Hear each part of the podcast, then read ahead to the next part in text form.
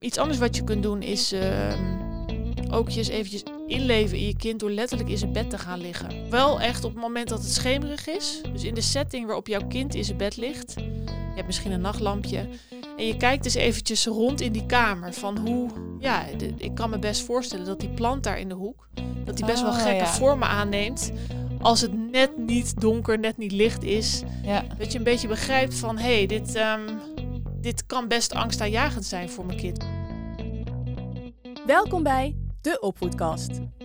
De podcast over alles wat je als ouder van jonge kinderen wil weten. Want tijdens de opvoeding van die kleine loop je tegen van alles aan. En dan is het fijn om af en toe een pedagogische hulplijn te hebben.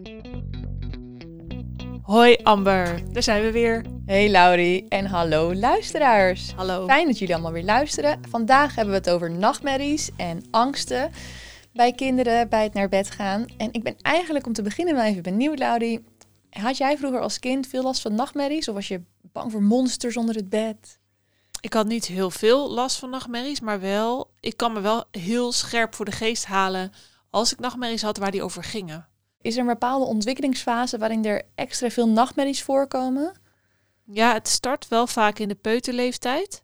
Dat heeft ook te maken weer met een bepaalde groeisprong, zowel mentaal als fysiek. En ook natuurlijk de belevingswereld van een peuter die steeds groter wordt.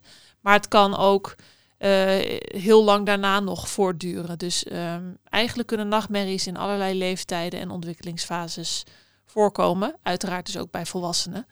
Het komt veel voor bij kinderen. Dus ongeveer 70% van de peuters die heeft wel eens een nachtmerrie. Best veel, toch? En het kan natuurlijk ook te maken hebben met een te drukke dag. Vooral bij peuters is dat kan het veel impact hebben. Dus dat dat koppie nog te vol zit.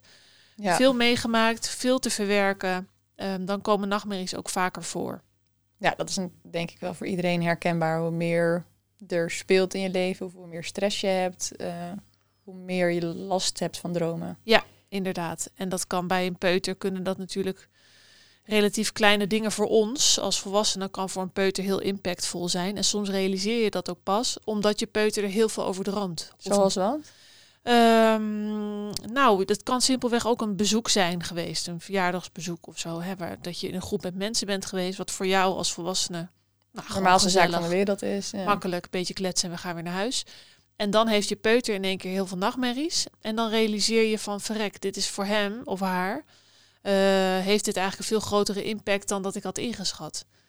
Dus soms geven de dromen van je kind jou ook weer informatie als ouder van, oké, dit heeft dus heel veel indruk gemaakt. Ja, dus het hoeft niet altijd aan eh Het ja, stress iets- of nee, verwerken of te liggen. heel Of, traumatisch te zijn of, of zo. zo'n sprongetje waar je het dus over had. Dat Nee. hoeft het ook niet per se te nee, zijn. Het het kan, kan, echt van alles. Ja. Ja. ja, er kunnen echt verschillende oorzaken aan ten kijk, kijk liggen. eventjes naar je agenda van de afgelopen week. Als je kind ineens... ehm, Ja. Ja. dan is er een bepaalde spanningsopbouw misschien. ja. En dan weet je dus voor de volgende keer ook dat dat een mogelijke... Dat dat iets is waarbij je het mogelijk kan vermijden. Ja, Dat je kind dat het, een, dat het een trigger is. Dus dat Ja. je er meer kan doen, bijvoorbeeld in de voorbereiding, als er weer zoiets gaat gebeuren. Ja, of, juist in, in, of juist daarna door er nog over te praten. Of de kans te bieden om de spanning ehm, te ontladen voordat het kind gaat slapen, kan ook helpen. Je zei net al dat dromen heel erg echt kunnen aanvoelen. En zeker voor kinderen kunnen ze mega realistisch zijn. En het kan dan als ouder ook heel erg lastig zijn om je kind weer rustig te krijgen. Daar gaat dan ook de eerste luisteraarsvraag over. Want we kregen van Marieke de vraag, die eigenlijk simpelweg luidt... hoe kan ik mijn kind het beste geruststellen na een nachtmerrie? In eerste instantie is het vooral belangrijk om zelf kalm te blijven. Het kan voor jou als ouder ook best wel stressvol zijn om je kind zo overstuur te zien. Eh, en dat je gewoon niet weet wat je moet doen. En dat je denkt, oh jee, je schrikt er zelf van. Ehm, maar blijf zelf kalm, rustig. Vertel aan je kind wat er aan de hand is. Als je kind eenmaal ook wakker is na de nachtmerrie. Want kinderen zijn vaak eerst best wel gedesoriënteerd. Van waar ben ik? Of wat is er gebeurd? Wat is nou echt? Wat is niet echt? Dus geef informatie en benoem. Je had een nare droom.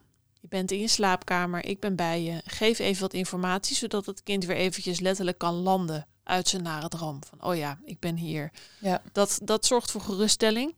Ehm, toon ook vooral begrip voor de angst. Dus eh bagatelliseer het niet door te zeggen van, het is allemaal nep. Ehm, je hebt het maar gedroomd. Al dromen zijn niet echt. Dat, dat helpt uiteindelijk wel, maar niet op dat moment. Want je kind voelt de angst nog steeds. Dus is het heel helpend als je ook erkent ehm, van dat klinkt heel erg eng. Ik begrijp dat je daarvan geschrokken bent of dat klinkt als een hele nare droom. En kalmeren kun je doen door een knuffeltje te geven die je kind misschien in alle angst wel uit zijn bed heeft gegooid. Of een slokje water aan te bieden. Dat helpt ook vaak om eventjes tot rust te komen. Misschien zelfs even naar de badkamer toe lopen. Ja, dat wou ik andere- net vragen. Is Ja. het verstandig om je kind uit bed te halen op zo'n Het moment? kan, ligt eraan. Als je kind nog heel erg in die droom zit, zou ik dat zeker niet doen. Maar als je al merkt dat hij wat rustiger wordt, dan kun je best zeggen: Kom, we lopen even naar de badkamer. Ja, als hij weer echt met zijn volle besef erbij Ja, is. ja, ja, of je haalt zelf even een, eh, een bekertje water. Ja. Het napraten over de droom, 's ochtends, als je kind het zich nog kan herinneren, dat helpt ook om het even te relativeren. Dus dan kan je wel wat meer praten over het verschil tussen niet echt en echt. En wat een droom nou is en waar ging het dan over. En ehm, dat kan je beter de dag daarna nog even doen. Niet op dat moment zelf, als Nee. hij weer rustig is.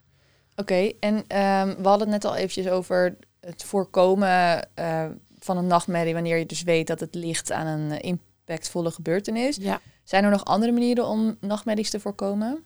Mm, nou, echt voorkomen is vaak best moeilijk, omdat je heel vaak eigenlijk niet goed weet wat nou de aanleiding is voor de nachtmerrie. Ja. Je kunt wel een aantal dingen doen om ervoor te zorgen dat je kind met een zo positief mogelijk gevoel gaat slapen. Eén daarvan is bijvoorbeeld de dag rustig afsluiten. Dus stel je hebt wel een drukke dag gehad met bezoeken, verjaardag, ik noem maar iets. Dat je ehm, echt iets bewust even kiest om te doen waarvan je weet, dit brengt mijn kind tot rust. Dus dat hij niet helemaal nog met al die prikkels in zijn hoofd direct doorgaat naar bed. En dat kan van alles zijn. Van het lezen van een boek tot het luisteren naar eh, rustgevende muziek. Ik denk dat het daarbij ook heel erg belangrijk is om, om jullie eigen rituelen goed in acht te blijven houden hè, op Ja, die momenten. Dus als zeker. jij altijd eh, niet een boekje voorleest, maar bijvoorbeeld ehm, alle knuffels gaat tellen samen, Ja. zeg maar even wat, Ja. blijf dat dan ook juist op die drukke dagen doen. Ja, dat de dag op dezelfde manier weer even rust brengt. En dat het gekoppeld wordt aan dat slaapmoment. Ja.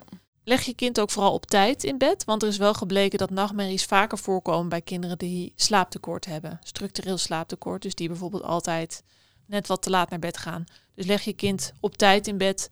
Het liefst rondom eenzelfde tijdstip dagelijks. Dat kan helpen om nachtmerries te voorkomen. Nog andere tips over hoe je je kind het beste kan geruststellen? Je kunt eh, bij iets oudere kinderen ook samen, dat doe je dan ook de volgende dag, ehm, een alternatief einde van de terugkerende droom bedenken. Dus stel je kind heeft vaak, zoals ik, die droom over een vampier, die dan dus in dat huis is en dat het heel dreigend is en zo.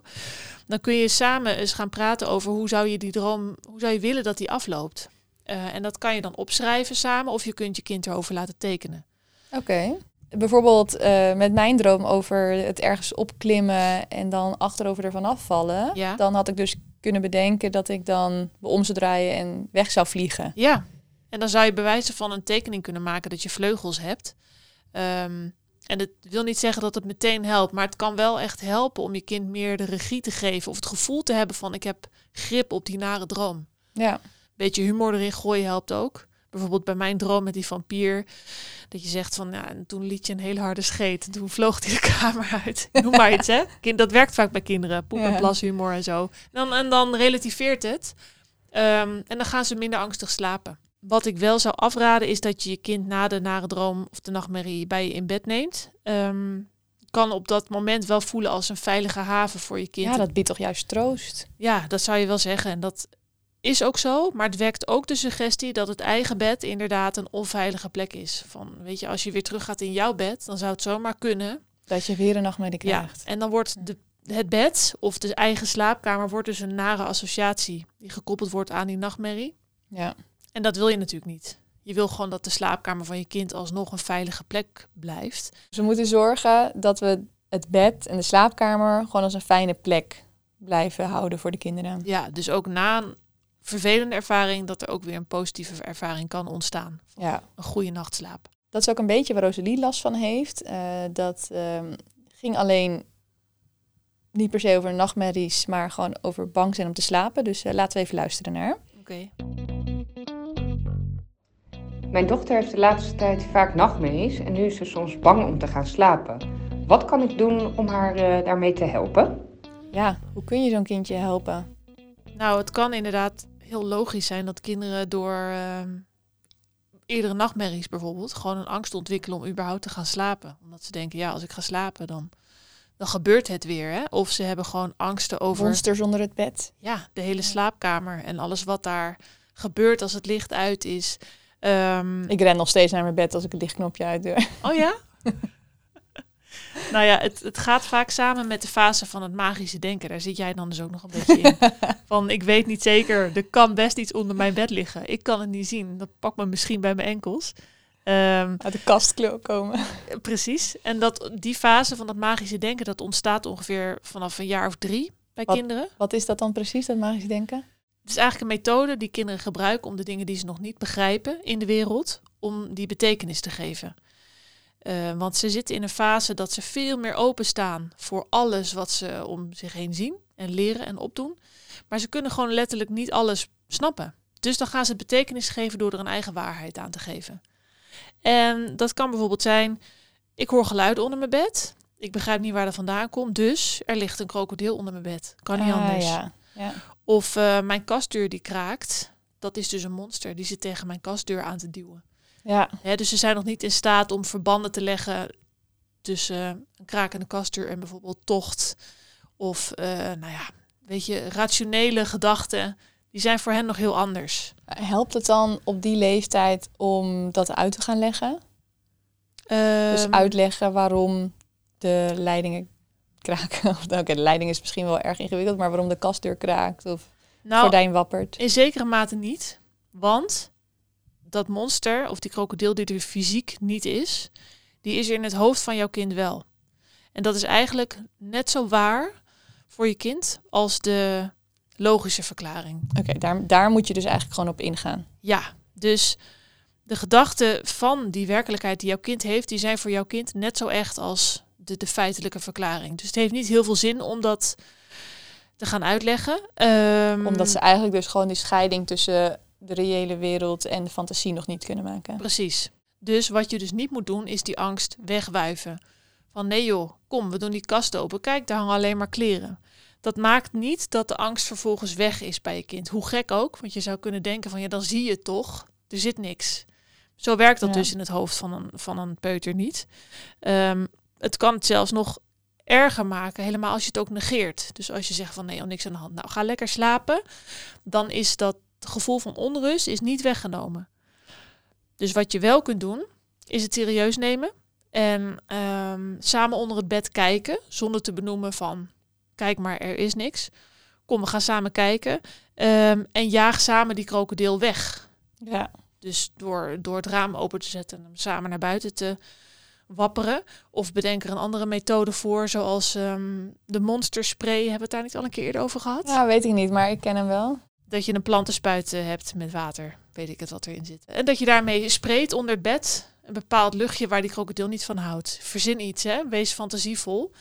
Eh, maar dan voelt je kind zich begrepen, erkend. En kan die onrust en die angst, die kan ook weg dan. Iets anders wat je kunt doen is ehm, ook je eens eventjes inleven in je kind door letterlijk in zijn bed te gaan liggen. Waar, waar je kind bij is of op een ander moment? Mm, Hoe moet mag- ik dit voor me zien? Ja, nou, dat maakt niet uit. Je kunt het ook doen als je kind er niet is. Maar wel echt op het moment dat het schemerig is. Dus in de setting waarop jouw kind in zijn bed ligt. Je hebt misschien een nachtlampje. En je kijkt dus eventjes rond in die kamer. Van hoe... Ja, de- ik kan me best voorstellen dat die plant daar in de hoek... dat die best wel Oh, gekke ja. vormen aanneemt. Als het net niet donker, net niet licht is. Ja, Dat je een beetje begrijpt van... hé, hey, dit, ehm, dit kan best angstaanjagend zijn voor mijn kind. Of een stapeltje kleren, wat daar ligt in een hoek. Dat je in één keer bedenkt van... ja, ik kan me best voorstellen dat dat eruit kan zien als... ja, ja. Ja, want het is dan blijkbaar toch de trigger waardoor die fantasieën gaan leven. ja. Wat eerst nog een, een ondefinieerbaar voorwerp... en dan ineens wordt het heel echt en het is een monster... en straks komt het naar me toe. Nou ja, ja. dus leef je in in je kind. Ehm, klein lichtje aanlaten kan dus ook helpen. Om dus te voorkomen dat het in die halve schemer dat alles er heel eng uitziet. Ehm, en je kunt ook voor het slapen gaan met je kind even bespreken van waar wil jij graag over dromen vannacht. Oh ja, zodat je die gedachten al een beetje de goede kant op stuurt als Ja. het ware. Dus misschien heeft je kind een hele leuke associatie met iets wat jullie onlangs gedaan hebben. Of over een vakantie of iets waar die prettige gevoelens bij krijgt. Dan kan je het Ja. daar vast even over hebben. Kan je een beetje meepraten en dan dat, moedigt dat positieve gevoel aan vlak voor het slapen. Nou, tot slot, wat betreft deze vraag, houd ook vooral toezicht over. houd ook vooral toezicht op wat je kind ziet op tv. Ik zou überhaupt eigenlijk adviseren om vlak voor het slapen gaan geen tv meer te kijken. Want het licht en die prikkels van een televisie zorgen dat je kind moeilijker in slaap komt. En eventuele enge beelden die je kind ziet. En soms weet jij niet eens altijd wat eng is. Hè, Nee, voor dat wou ik net zeggen. Want soms kan iets voor ons heel ehm, ja, normaal zijn. Ja. En eh, Het kan niet zijn in een reclamespotje, wat Ja, jou totaal ja, is ontgaan, maar wat voor je kind in één keer iets heel, wat hem enorm getriggerd heeft. Eh, en dat neemt hij dan dus mee naar bed. ja, Dus als je je kind tv laat kijken, hou er dan altijd toezicht op. En probeer eigenlijk tv kijken vlak voor het slapen gaan te vermijden.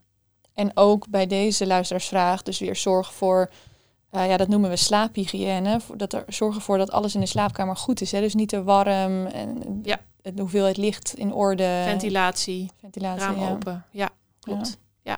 Oké. Dan nog even iets anders wat ik nog even wil, eh, kort wil aanstippen.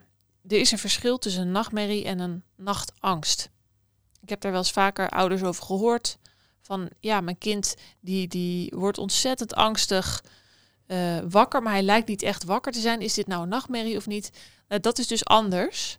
Ehm, dat heet nachtangst, ofwel eh, night terrors of Ja. nocturnus. Je, kan, je hebt er verschillende termen voor. En hoe weet je wanneer je te maken hebt met een nachtmerrie of een nachtangst? Nou, een nachtangst, die, ehm, het verschil is dat die eigenlijk bijna altijd rond hetzelfde tijdstip begint. Dus niet in die remslaap. Vaak al iets eerder, misschien rond een uur of elf, een beetje afhankelijk van wanneer je kind gaat slapen. Ehm, en dat het kind heel heftige fysieke reacties heeft. Dus gilt, schreeuwt, schopt met de benen, hele wilde bewegingen met de armen en vaak ook zweten, verhoogde hartslag. Echt heel, nou, gewoon een enorme angstreactie. En de ogen zijn vaak geopend. Dus dat is een heel kenmerkend verschil. Dus het lijkt alsof je kind wakker is, maar hij is er eigenlijk niet. En het kan best wel lang aanhouden. Dus waar, waar je bij een nachtmerrie eigenlijk merkt, mijn kind is eruit. Hè, ik heb contact. Kan, in zo'n nachtangst kun je je kind soms helemaal niet bereiken. Oh, wauw. Oké. Die is er gewoon eigenlijk niet. Moet je dan dus wel je best doen om zo'n kind wakker te maken dan? Nee, eigenlijk niet. Nee. Oké. Je kunt eh, het beste proberen om je kind niet wakker te maken.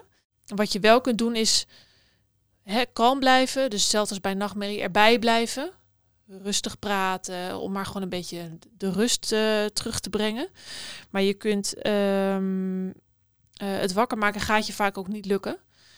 Eh, wat je wel kunt doen is een, je kind bijvoorbeeld een kwartier voor dat tijdstip, als het elke avond om 11 uur plaatsvindt, bijvoorbeeld even wakker maken. Om bijvoorbeeld even te plassen, Ja. een slokje water te drinken. Dan kan je voorkomen dat het gebeurt. Oké. Ehm, en ook wederom waar we het net al over hadden, dat bedritueel. Dat vaste bedritueel is dan heel Heel belangrijk. belangrijk. Ja, dus dagelijks rond hetzelfde tijdstip met dezelfde. Ja, ja duidelijk denk ik. Ja, Een heleboel informatie weer. Ja. Ehm, nog even samengevat. Nachtmerries en bang zijn zijn heel normaal voor kinderen. Vooral in de leeftijd tussen drie en vier, vijf. Ja. En eh, als ouder moet je vooral niet te veel zorgen maken, maar neem het wel echt serieus. En jouw nabijheid is eigenlijk het belangrijkst. zo is het. Bedankt voor het luisteren. Mooie dromen. Slaap lekker. Tot de volgende keer. Tot de volgende keer.